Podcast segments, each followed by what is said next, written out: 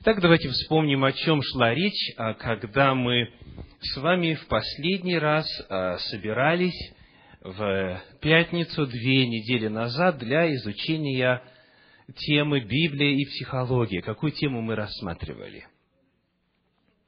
Стресс, да, верно. Речь шла о стрессе и о том, что Священное Писание говорит касательно способов э, борьбы со стрессом, преодоления стресса и э, верной реакции на стрессорные ситуации в жизни каждого из нас. Сегодня мы продолжим эту тему. Наша тема сегодня называется «Стресс. Часть вторая». Я приглашаю вас в самом начале открыть книгу «Экклесиаст», седьмую главу, семнадцатый стих. Книга «Экклесиаст», седьмая глава, семнадцатый стих. Семь, семнадцать. Итак, там сказано. «Не предавайся греху и не будь безумен. Зачем тебе умирать не в свое время?» Не предавайся греху и не будь безумен. Зачем тебе умирать не в свое время? Что этот стих Священного Писания говорит нам о стрессе? Во-первых, я вижу в этом стихе отражение Божьего плана. У каждого из нас есть свое время. То есть Господь, приводя какого-либо младенца в жизнь и на нашу землю, Он снабжает его соответствующим источником долголетия, силой, способностями, определенным запасом энергии, и у Господа есть план на этого человека. И эта воля Божья какая? Благая, угодная, совершенная на каждого из нас есть прекрасный, замечательный Божий план, даже учитывая то, что на нашей земле грех царит, дьявол правит. Все равно, даже в этих обстоятельствах, Господь самое лучшее готовит для каждого человека. И вот, допустим, Господь определил, чтобы какой-то человек прожил, ну, скажем, сто лет. И вот у него есть свое время. Это время – которое Господь определил человеку изначально. И человек может, согласно 17 стиху, если предается греху, и если предается, какой второй термин? Безумию, может умереть когда? Не в свое время, то есть раньше или позже. То есть раньше. Иными словами, как только мы родились, из этого отведенного Богом промежутка времени, мы начинаем каждый день отнимать, отнимать и отнимать время. Но главный вопрос заключается не в том, умрем мы или нет, потому что это доля всякого живущего. Главный вопрос заключается в следующем. Какова моя скорость умирания? Родившись, человек начинает умирать. Родившись, человек начинает обратный отчет. Но кто-то из нас умирает вовремя, размеренно, каждый день по чуть-чуть, а кто-то, будучи неразумен, и греша сокращает эту дистанцию и умирает быстрее, чем того Господь хочет. Какое отношение имеет этот стих к теме стресса? Непосредственное. Потому что стресс – это то, что при неправильном отношении к нему очень сильно увеличивает скорость умирания – и человек умирает слишком быстро. Стресс – это ускоренный процесс умирания. Приходилось ли вам когда-нибудь слышать а, среди англоязычных такую фразу «I'll better wear out than rust out». Вот у нас есть носитель языка сегодня, да? То есть, дословно эта фраза означает что? Я скорее изношусь, I'll better wear out, чем что? Чем заржавею. То есть человек говорит, я вот так живу, я на, я на всю живу, я полностью себя отдаю. Я скорее изношусь, чем заржавею. В чем смысл этой фразы? Есть одно слово, которое Екклесиаст упомянул. Безумие. Безумие. Он говорит, не будь безумен, зачем тебе умирать не в свое время? Скажите, есть ли какая-нибудь, богословски говоря, есть ли какая-нибудь ценность в том, а, чтобы уйти в могилу раньше положенного срока? Ну, все зависит от того, как вы понимаете ценность этой жизни. Если в вашем представлении жизнь начинается только тогда, когда вы освобождаетесь от тела бренного, то тогда, да, вам нужно поскорее, может быть, даже Богу помочь, какого-нибудь э, яда запустить в систему, чтобы поскорее душа освободилась и была с Господом. Но библейская картина и взгляд на человека очень сильно отличается. Библия говорит о том, что человек – это целостное существо – в первом послании к Фессалоникийцам, в пятой главе, стих 23, сказано так. 1 Фессалоникийцам 5, 23. «И ваш дух, и душа, и тело да сохранится во всей целости до пришествия Иисуса Христа». Перед нами стоит задача себя расходовать настолько разумно, чтобы все аспекты нашего естества в целости сохранились до пришествия. В этом цель. Потому что Господь не сможет нас использовать тогда, когда мы покинем сей мир, правда? А через нас на этой земле Ему очень много нужно сделать.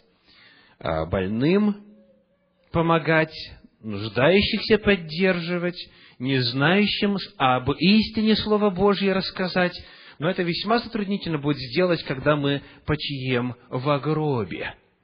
Потому, богословски говоря, нет абсолютно никакого смысла. Библия называет это безумием, если человек умирает не в свое время.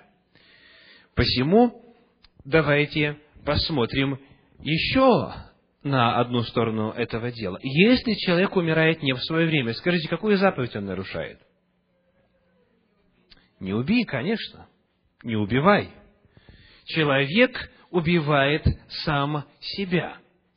Скажите, а если человек, допустим, решает убить себя цианистым калием, сколько приблизительно времени нужно для того, чтобы он оказался в числе мертвых?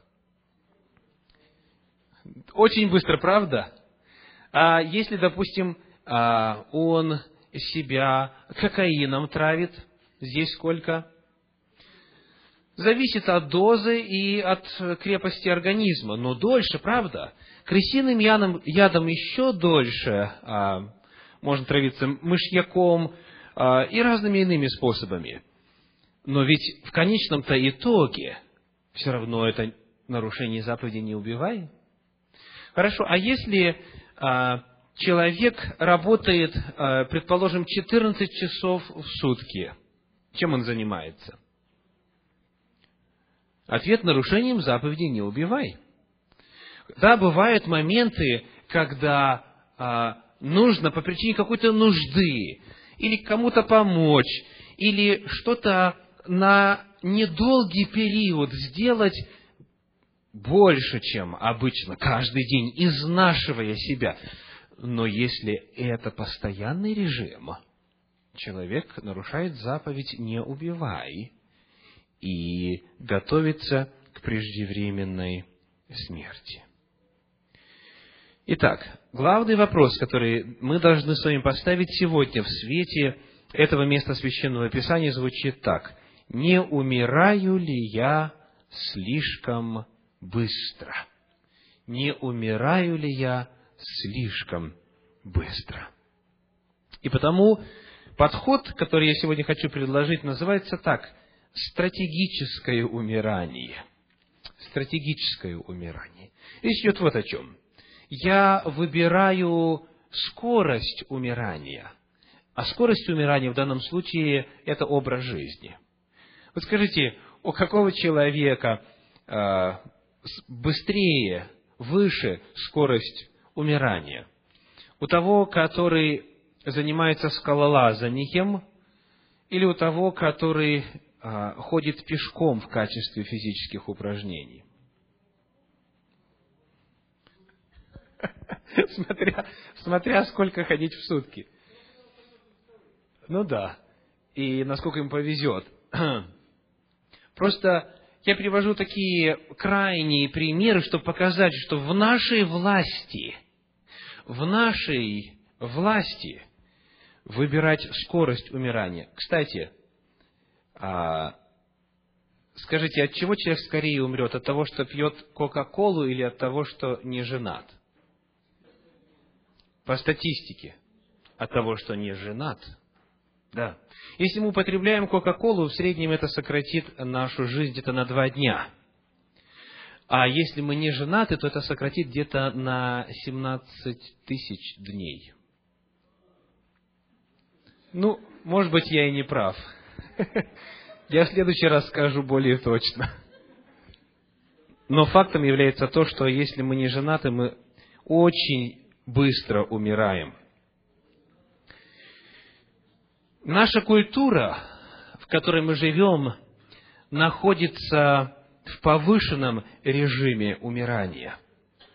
Если мы не сделаем что-то, если мы не остановим сами себя в этой гонке, то мы, не сопротивляясь, умрем раньше, чем положено. Ну что ж, давайте теперь а, посмотрим на то, в чем суть нашей реакции на стрессорные факторы и что мы могли бы сделать для того, чтобы умирать медленнее, чем это мы делаем сейчас. В теме стрессов, как мы отмечали в, прошлый раз, есть три составляющих. Первый – это стрессоры, то есть обстоятельства, вызывающие напряжение, обстоятельства жизни, накладывающие на нас нагрузку. Затем стресс – это реакция нашего тела на стрессоры.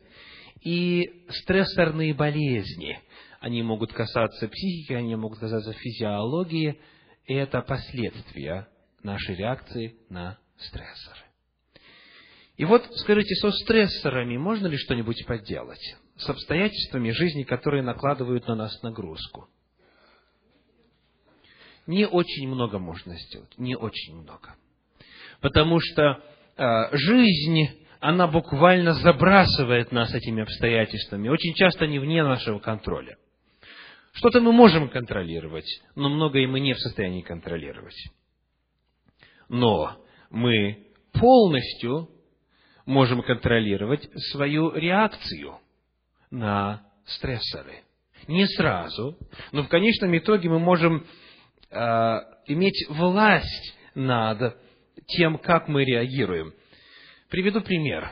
Однажды в Тольятти я проводил евангелизационную программу для молодежи, и после ее завершения отправлялся назад в Подмосковье, а, в Духовную Академию для продолжения учебы. И ехал на поезде. Ну, как это заведено в России, то один задержался, то другой, и потому автомобиль, который должен был нас доставить до железнодорожного вокзала, он явно, явно задерживался. И все были как на иголках, как говорят у нас на Руси, потому что боялись опоздать. Я был не один, э, нас двое отъезжало, и вся группа сопровождающих. Нужно было видеть этих бедных сопровождающих. То есть они все извелись, каждую минуту смотрят на часы. Какую минуту? Каждую, там, не знаю, две секунды. Они переживают. Кто-то говорит, давайте будем молиться, чтобы Господь сверхъестественным образом нам помог. Хорошая мысль. И вот вся эта группа, она в таком наэлектризованном состоянии пребывала в течение всего времени, пока мы ехали на это железнодорожный вокзал. Успеем, не успеем, успеем, не успеем. Приехали, все сразу начинают а, суетиться для того, чтобы решить, кто какую сумку, этот старый, этот маленький, кому как, а, какой вес взять. И вот во всем этом, когда мы находились вот в состоянии страшного и сильного давления, я был весьма спокоен. И меня, конечно же, заподозрили в бесчувствии. Как ты можешь быть спокойным, когда на поезд опаздываем, и сейчас деньги потеряем, и так далее, и так далее, и так далее. Но а Господь уже на тот момент научил меня тому, что нужно всего лишь два вопроса задавать в каждой ситуации стрессорной. Подскажите. Первое. Могу ли я изменить ситуацию? Если я могу, нужно не волноваться, нужно менять ситуацию. Если я не могу, то зачем волноваться? А, зачем волноваться? Мы, конечно, успели, все загрузили, только загрузились, и поезд тронулся. Но мы были очень спокойны, в отличие от тех, кто нас провожал. Вы знаете, таких ситуаций тысячи вокруг нас. Постоянно, еженедельно. А, рассказывают о том, как один восточный мудрец в XIX веке а, опаздывал на поезд и уже на ходу заскочил в него, а одна туфля свалилась на железнодорожное полотно. Он берет, спокойно снимает вторую туфлю и тоже бросает ее туда. И окружающие говорят, ты что? А он говорит, ну вот послушайте, зачем мне нужна одна туфля? А, несчастный, который найдет одну, найдет к ней и пару. Представляете, какое прекрасное, спокойное, величавое отношение к жизни. Такие люди живут дольше. Итак, наша реакция на стрессоры определяет, что в конечном итоге мы унаследуем в плане стрессорных болезней. Скажите, когда вы думаете о стрессе, что в первую очередь приходит в ваше сознание? Какие обстоятельства? Ну что именно? Какие обстоятельства? Работа, да? Проблемы, разводы, счета и так далее. То есть, Обычно, когда мы думаем о стрессе, как правило, мы думаем о каких-то негативных обстоятельствах, правда? Ну вот, смотрите, расскажу вам интересную историю. Однажды на прием к, психи... к психиатру пришел высокооплачиваемый инженер, направленный кардиологом ввиду того, что у него появилась опасность инфаркта по причине постоянного состояния стресса. И вот, находясь у психиатра, рассказывая о своей работе, о своих проектах, он говорит, у меня нет никакого стресса в жизни вообще. Мне очень нравится моя работа. Я получаю огромное удовольствие от своей работы. Его представление этого пациента заключалось в том, что если человек наслаждается чем-то, это не может быть стрессом. Но вот здесь как раз-таки ошибка. Неважно, нравится ли человеку эта работа, куда он вкладывает по 18 часов в сутки к ряду или не нравится, это стресс. Очень важно знать, что даже если нечто приносит нам удовольствие, например, катание на лыжах в горах, это тоже стресс. Приходилось ли вам когда-нибудь задуматься, почему в понедельник так тяжело подниматься на работу и, в принципе, думать о работе, об учебе и так далее? После, казалось бы, мы отдохнули, мы на природе были, не знаю, мы там вершины покоряли, или день рождения был, или в гости ездили. То есть мы отдыхали. Но в понедельник человек чувствует слабость и подавленность. Почему? Потому что выходные у него были очень стрессорными. Даже когда мы получаем удовольствие, интенсивное удовольствие, это накладывает на нас нагрузку, и потому организм реагирует. В чем же суть реакции на стрессоры? Все сводится к одному очень важному веществу в нашем организме, к адреналину. Адреналин. Вот каким образом. Когда человек испытывает стресс, это является следствием перенапряжения адреналинной системы в организме человека. У людей, постоянно находящихся в состоянии стресса, увеличивается даже размер адреналинной железы. Кстати, где находится адреналинная железа в организме? Над почками, да? То есть над, надпочечные железы, таких даже называют. Это адреналинные железы. И когда человек постоянно находится в состоянии стресса, эти железы увеличиваются в размере. Ну, очень так же, как если человек занимается гантелями, у него увеличивается в размере мышцы, которые он использует. Исследования показали, из трех тысяч вскрытий мужчин, умерших от инфаркта, у всех до одного была, были увеличены адреналинные железы.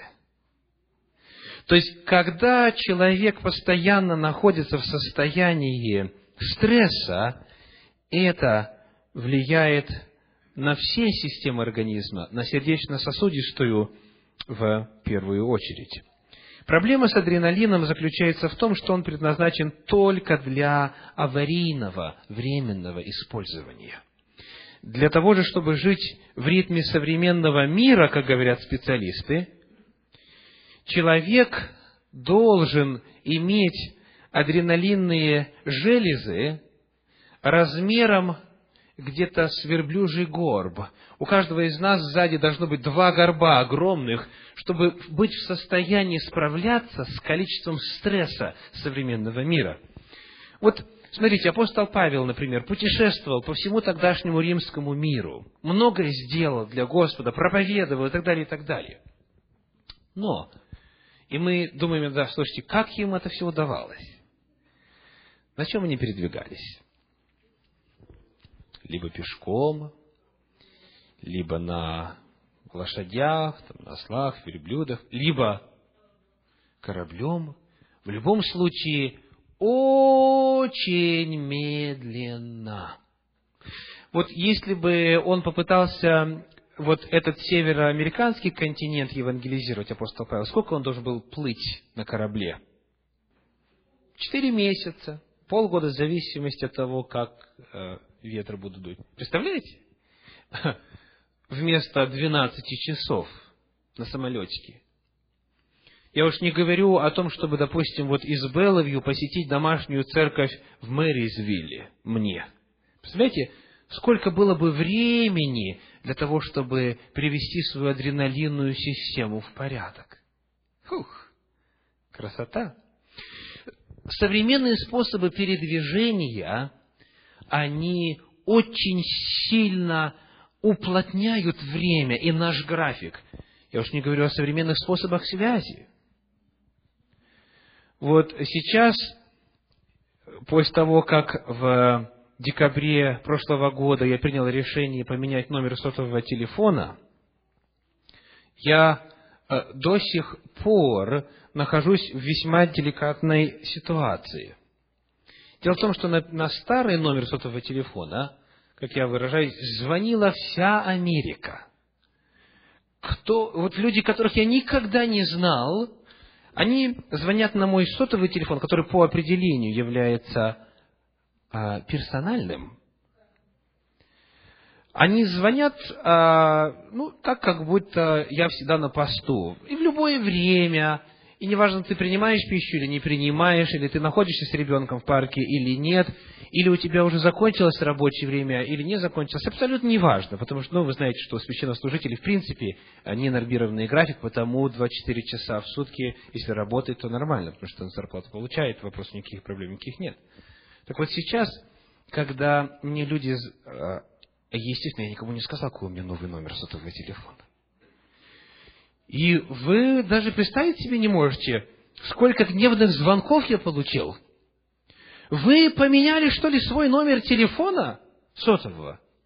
Я говорю, да. Мы пытаемся до вас дозвониться. И говорю, а офисный у вас есть? Да, конечно, но зачем я буду звонить на офисный? И я думаю, как же это все истолковывать? Ответ очень просто изменился темп. Люди ожидают, что священнослужитель будет доступен благодаря нажатию кнопочки. Да, тут же, сразу же, как скорая помощь, и это нормальное ожидание. И, конечно же, многие из вас уже знают новый номер моего сотового телефона. Вот, то есть эта проблема решается только на пару, может быть, месяцев максимум. Но мы не были рассчитаны на такую нагрузку мы не были рассчитаны. Потому, если мы с вами не сделаем чего-то, что позволит нам не быть похожими на верблюда, с этими двумя горбами, которые представляют собой развитые в высшей степени адреналинные железы, нам необходимо научиться жить так, чтобы ставить для самих себя барьер, и часто для окружающих нас барьер, где кто-то пытается нас убить, или мы сами пытаемся себя убивать, мы должны сделать остановку и сказать, нет, Господь сказал, не убивай. И если я убиваю, я нарушаю Божью заповедь. Так вот, проблема заключается еще и в том, что когда мы испытываем стресс, повторим, выделяется какое вещество? Адреналин. И когда адреналин выделяется, что он приносит с собою? Чувство энергии, бодрости. Человек чувствует себя хорошо. Он полон сил. Но проблема заключается в том, что адреналин вызывает зависимость, как любой наркотик. В мозге каждого из нас есть центр наслаждения. И организм наш в состоянии вырабатывать вещества, которые воздействуют на этот центр наслаждения, мы чувствуем себя хорошо, естественным образом. Но потом тому, как кокаин, или иные наркотики, так и адреналин воздействует на этот центр наслаждения, и потому человека снова тянет поехать, например, а, в отпуск туда, где ему было хорошо в прошлый раз, где экстремальная ситуация. Его снова тянет испытать те же самые чувства, те же самые эмоции, ту же энергию, бодрость и так далее – и у него появляется зависимость. Человек продолжает вызывать ситуации, которые требуют выделения адреналина в организме. Приведем пример, может быть, несколько необычный для вас. Ссоры в семье, ссоры в семье выделяют что? Адреналин. Ссоры выделяют адреналин потому что человек находится в состоянии возбуждения, ему нужна энергия, и это стресс, надпочечные железы начинают вырабатывать адреналин, и хотя это неприятно, а, но человек вот все-таки чувствует себя как бы на подъеме. А потом все успокоилось, тишь да гладь, и появляется нужда в чем? В новой ссоре. Потому что нужна новая доза адреналина. Вы замечали, что ссоры часто появляются на пустом месте, абсолютно на пустом месте. Вот то есть человек просто, просто находится в состоянии, когда он начинает или придираться, или ворчать, или что-нибудь такое, и он наконец-то вызывает реакцию, и потом он отвечает, и тот отвечает а, в обмен, и все довольны. Все довольны, потому что получили удовольствие. Или же, или же еще один пример. Некоторые виды музыки, которые своими ритмами, а иногда и громкостью звучания, воздействуют на организм таким образом, что вырабатывается адреналин. И человека снова тянет к тому, чтобы прослушать эту музыку или этот стиль музыки для того, чтобы снова почувствовать эту энергию. Итак, человек, находящийся в стрессе, неважно, он приносит ему положительные чувства или отрицательные, он подталкивает свой организм к тому, чтобы он вырабатывал адреналин. И появляется со временем зависимость, появляется привыкание. Итак, аварийная ситуация заканчивается, адреналин попал в систему, произвел свое действие, что происходит потом? Потом начинается постадреналинная депрессия. Разбитость, усталость, раздраженность. Адреналинная система отключается для того, чтобы восстановиться. Вот в этом как раз причина этой вялости и слабости по понедельникам, если выходные были бурными. Потому что адреналинная система должна восстановиться. Адреналинная система должна прийти в норму. Итак, что же плохого в адреналине, если он дает энергию? Поскольку адреналин предназначен только для аварийного использования – его постоянное использование приводит к повышению уровня холестерина. А, существует широко распространенное заблуждение, согласно которому высокий уровень холестерина является следствием исключительного употребления жира. Вот как действует система. Скажите, когда, вот если мы снова нарисуем себе картину естественных условий жизни – естественных условий жизни. Когда, когда человеку нужен адреналин? В принципе. Для защиты. Для защиты или для того, чтобы справиться с какими-то сложностями, давлениями и так далее, да? С какими-то кризисными, критическими обстоятельствами. Суставы в этот момент нуждаются в особой дополнительной смазке. Человеку нужно либо бежать, либо сражаться.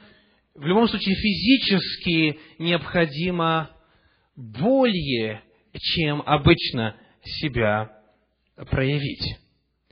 Далее, поскольку предполагается, что человек босой, руки открыты, то они, скорее всего, будут поцарапаны, порезаны и так далее. Когда выделяется адреналин, увеличивается свертываемость крови. Во-первых, значит, что происходит? Повышается уровень холестерина, и цель, изначальный дизайн заключается в том, чтобы а, увеличить количество смазки во всех суставах. Во-вторых, увеличивается свертываемость крови. А, когда мы случайно порезались, например, благодаря адреналину кровь начинает загустевать и кровотечение останавливается. Руки не только руки, в принципе, конечности начинают замерзать. Вот когда вы волнуетесь, замечали, что руки замерзают? Это действие адреналина. Почему? Потому что тело должно защитить себя от кровопотери. Еще одно действие адреналина – снижение боли. Приходилось? Вот когда вы в состоянии напряжения или, допустим, упали откуда-то и поднимаетесь, о, а мне ничего не болит, у меня все хорошо. А потом прошло пару часов, и человек начинает чувствовать боль, потому что адреналин снижает этот болевой порог. Мозг в это время производит транквилизаторы. Также ослабляется иммунная система, когда человек долго пребывает в состоянии а, вот этого насыщения адреналина. В результате появляется заболевание. Вот почему лучше воздерживаться от злоупотребления этим механизмом. Потому что это может очень сильно негативно действовать на организм человека. Итак, ключ к управлению стрессом лежит в управлении адреналинной системой. Важно понимать, во-первых, что постадреналинная депрессия – это наш союзник. То есть, организму нужно время, чтобы восстановиться. И лучший способ обращения с этой системой – это сотрудничество. Система говорит, ничего не делай. Вялость, усталость. Значит, что? Значит, ничего не делайте. После вот таких насыщенных дней обычно адреналин находится на низком уровне столько, сколько он был на высоком уровне. То есть нужно время пропорциональное тому, которое человек проводил в интенсивном состоянии. И потому в это время можно заниматься деятельностью, которая требует мало энергии. Например, наводить порядок на своем рабочем столе, а, в гараже, заниматься уборкой, выносить мусор, сортировать файлы и так далее, и так далее. То, что делать что-нибудь такое, что не требует много энергии, какую-нибудь механическую работу. И еще один интересный совет. Во, во второй половине выходного дня, во второй половине выходного дня, накануне вашего рабочего дня, почитайте книгу или поспите немного. То есть, постарайтесь, чтобы вторая половина выходного дня была проведена в тех видах деятельности, которые не вызывают большое количество адреналина, для того, чтобы просто подготовить организм к стрессу рабочей трудовой недели.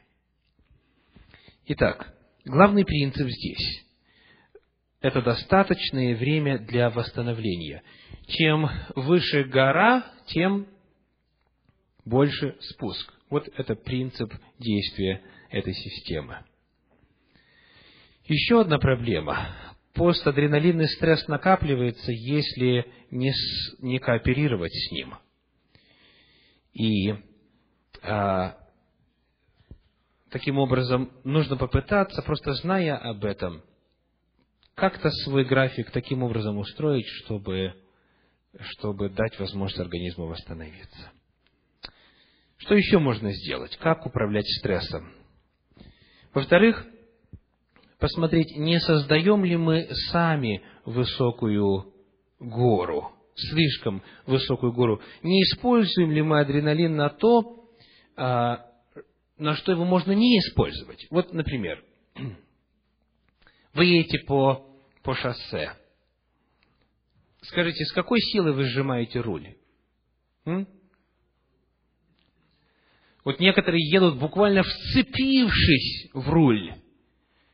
И в таком страшном состоянии напряжения, что потом приходится разминать пальцы. Почему? Либо скорость слишком большая, да, либо вам кажется, что все неправильно едут, тут обогнал, тут подрезал, и так далее, и так далее. Вы, возмущаетесь, как этот человек может или так медленно ехать, или так... Скажите, а вам какое дело? Пусть себе едет на здоровье, как хочет. Если он хочет быть похожим на верблюда с адреналинными железами, это его право. Но вы можете быть свободны от этого. Я помню, когда я учился в музыкальной школе уже в 16-летнем возрасте, раньше не было возможности а, игре на скрипке, то есть я на фортепиано учился, как полагается, с первого класса, но в 16 лет мне захотелось э, выучиться игре на скрипке. А, естественно, я в это время посещал регулярно а, атлетический зал. И, а, значит, когда я держал скрипку, мне преподаватель, вот, не знаю, может быть, не месяца, а два первых, постоянно говорил, расслабь мышцы, пожалуйста. Ты, ты не гантели держишь, а скрипку. То есть, ну, я учусь, у меня тонус большой, и я, я держу ее так, как будто на самом деле она весит, не знаю, там 15 или сколько килограмм. Он говорит, это очень легкий инструмент. И мне приходилось учить себя расслабляться. Вот в следующий раз, когда вы что-нибудь делаете, делаете или едете на, а, как говорится, едете на автомобиле, или, или, допустим, готовите тот же э, борщ или суп, вот обратите внимание, не прилагаете ли вы больше усилий, чем надо? И очень часто человек мог бы просто сидеть, а он сидит и это самое, э, коленкой отстукивает ритм. То есть он сидит в таком страшном напряжении, а в общем-то нужно просто расслабиться, потому что схема так придумана, что нужно отдыхать. И так далее. То есть а, сжать зубы, а, поднять плечи, все напрячь полностью, это значит зря и понапрасну тратить а, свой адреналин. Нужно выработать привычку расслабленного подхода к тому, что мы делаем, насколько это возможно. В-третьих, помните о вашем психологическом типе. Если вы меланхолик или холерик, беда вам в плане использования адреналина. А, вот, например, кто из вас считает, что люди должны сдерживать свое слово? Люди должны сдерживать свое слово. Да? А где такое в Библии написано? Нет. Нет, нигде такого нет. В Библии сказано, если обещал кто? Очень хорошо. Библия говорит, если ты обещал, ты исполни. Да. Библия нигде не говорит, что люди вокруг нас обязаны жить по этим правилам. Они все могут по Корану жить или по а, там, книгам о, о Вести или по какой-нибудь другой книге. Понимаете? А, и получается что? Что мы накладываем на людей какие-то мерки, какие-то требования, они им не соответствуют, а страдает кто? Мы. Разумно? Нет. Экклесиаст говорит, не будь безумен. Зачем тебе умирать не в свое время? Или все люди должны приходить вовремя. Не буду поднимать руку, просить вас. А, за пять минут можно выработать столько адреналина, сколько за весь день не выработаешь, если у человека определенный тип темперамента и характера. И потому а, позвольте людям вокруг вас ошибаться. Вы знаете, насколько легче жизнь становится. Насколько легче жизнь становится. Как вчера во время прямого эфира э, на радио, один дядечка все никак не удовлетворялся ответом на вопросы, которые он ставил. И в конце концов я вынужден был ему сказать, что каждый из нас имеет право оставаться со своими заблуждениями. И только это ему помогло. После этого он только повесил трубку. Вот. То есть, он считал, что весь Большой Сетл должен думать исключительно как он. Если же не так, то в ход пошел адреналин. С какой стати? У людей столько всевозможных идей, причуд и всевозможных странностей. И если мы позволим, чтобы все это на нас влияло, то мы просто занимаемся чужими проблемами в ущерб себе. Итак, помните о вашем психологическом типе, если вы предрасположены вот к такой реакции, к такой строгости, допустим, а, в плане ваших ожиданий от окружающих, пересмотрите этот вопрос, потому что на самом деле люди не сдерживают слова, не приходят вовремя, обманывают, жульничают и так далее, и так далее, и так далее.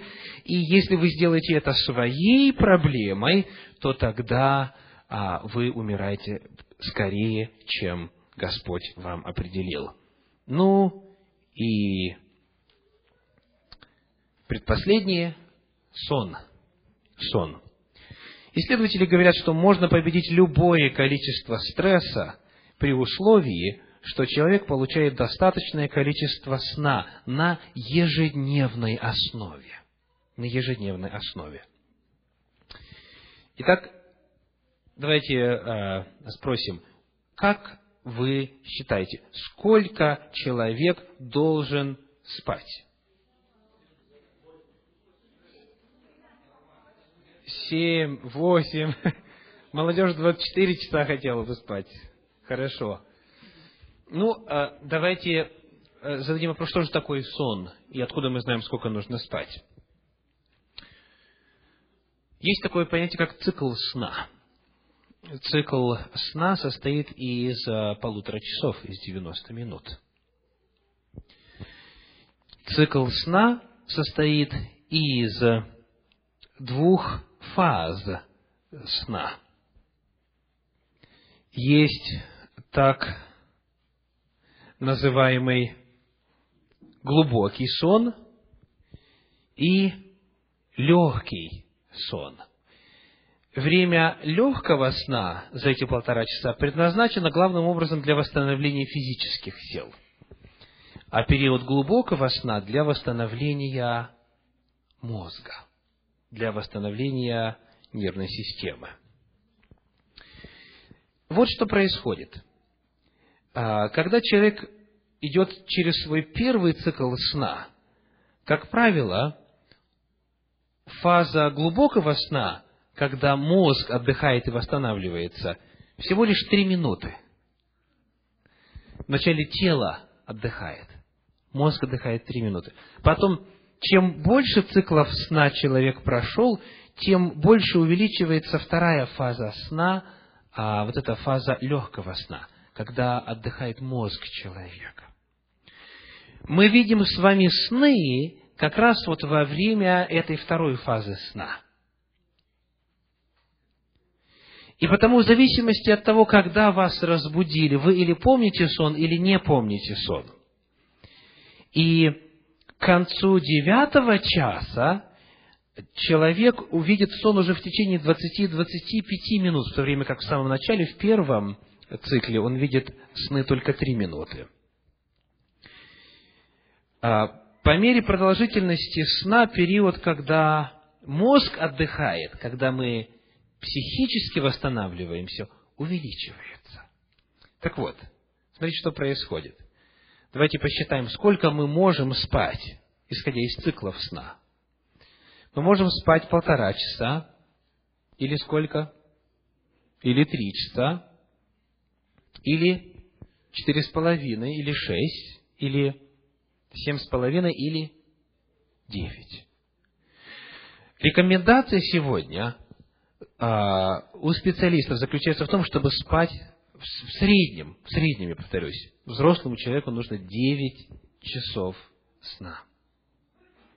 Для того, чтобы он отдыхал и физически, и мозг, чтобы отдыхал. Чтобы он был в состоянии снова справляться с нагрузкой. Но вот наша проблема. В среднем а, американцы не досыпают на 2-2,5 часа. В среднем. И когда стали исследовать почему, ответ вот какой – а, как правило, в Америке не очень много физической нагрузки, потому организм быстро отдыхает. Физически человек восстанавливается, И ему кажется, что он готов уже к новому дню. А мозг еще не отдохнул. Почему? Потому что образ жизни не соответствует тому, как Господь определил. Господь определил, чтобы человек физически работал, чтобы была физическая нагрузка, чтобы к тому моменту, когда тело отдохнет, тогда и мозг успевал восстанавливаться. Но у нас сейчас этого нет, как правило. И получается, что а, те люди, те люди в особенности, кто постоянно страдает от стрессов, они, как правило, после трех циклов просыпаются, то есть сколько часов? Четыре с половиной часа. Просыпаются, а потом им трудно заснуть. Потом приходится как бы уже заставлять себя для того, чтобы снова заснуть.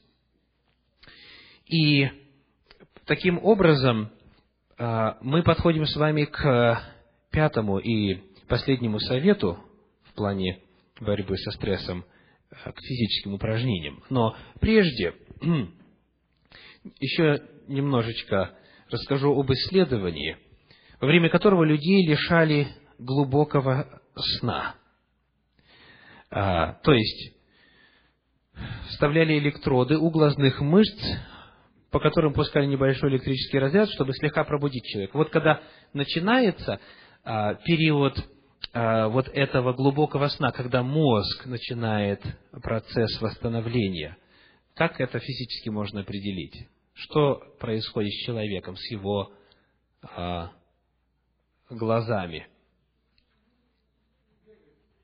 Приходилось вам когда-нибудь наблюдать смешную картину, когда человек спит, а у него э, это самое, глаза по всей орбите бегают, туда-сюда, туда-сюда. Вот это, это а, как раз тот самый момент, когда человек видит сны, когда мозг его восстанавливается. Это похоже на процесс дефрагментации, который мы проводим с компьютерами. То есть, когда, когда информация записывается на жесткий диск, она записывается как бы хаотично. Но периодически, время от времени, нужно производить дефрагментацию, и это процесс, а, в результате которого информация а, как бы заполняется по своему роду, если говорить библейским языком, то есть упорядочивается. И вот мозг как раз этим занимается. Мозг задает вопрос, какие воспоминания мне нужны на следующий день, какие нет. То есть все те эмоции, все те чувства, все воспоминания, все ассоциации, которые были в течение дня, они пересматриваются, и многое стирается, то, что не нужно человеку дальше. Так вот, людей лишали глубокого сна, и через три дня у них наступало психическое расстройство. То есть, если в течение ночи человека лишать вот этих трех минут, потом шести, потом пятнадцати и так далее, и так далее, когда мозг отдыхает, через три дня начинается психическое расстройство человека. Когда солдаты, например, долго не спят, и потом предоставляется возможность, говорится, в любом положении тела заснуть, они сразу впадают в фазу глубокого сна. Потому что для организма вот это очень важно, чтобы восстановилось а, психическое здоровье. И э, мы запоминаем обычно только последний сон, так как информация о предыдущих снах стирается. Когда мозг э, выполняет свою работу, мы не помним все сны, которые нам снились. Итак, вот эта дилемма. Чтобы обеспечить достаточное количество глубокого сна, нам нужно 9 часов. Запомните это. Если не удается э, поспать ночью, найдите полтора часа днем. Есть одна замечательная страна, где это традиция для всех. Какая? Да, Испания. Угу. Сиеста. Все затихает, и люди восстанавливают свой мозг, дефрагментируют, так сказать. Так вот, чтобы обеспечить достаточное количество глубокого сна, нужно 9 часов, но чтобы спать 9 часов, нам нужно иметь достаточно физической нагрузки, чего нет. Образ жизни не сбалансирован. Как способствовать сну? Можно купить а, такого прелестного оранжевого цвета а, приспособление, которым закрываются ушные отверстия. Э, по-английски это называется earplugs. То есть просто в оба уха вставить, чтобы никакие шумы не мешали. Есть специальные повязки на глаза, чтобы создавать иллюзию темноты, ну и так далее. Но главный фактор здесь все-таки физические упражнения. Физические упражнения важны в сжигании адреналина. Помимо того, что они просто дают достаточную нагрузку, чтобы организм уставал и хотел спать те 9 часов, физические упражнения также сжигают адреналин. Однако, проблема. Важно делать различия между состязательными и несостязательными упражнениями. Потому что можно прийти для физических упражнений в спортзал и пытаться и там нагружать себя адреналином, чтобы поднять больше, чем сосед, или длиннее пробежать и так далее. То есть лю, любой азарт, любое состояние состязания, оно, оно только усугубляет ситуацию. Потом после этого придется бегать до утра, чтобы сжечь этот адреналин, который выработался во время состязания. Итак, а, Екклесиаст 7 глава, 17 стих. «Не предавайся греху и не будь безумен» для чего тебе умирать не в свое время.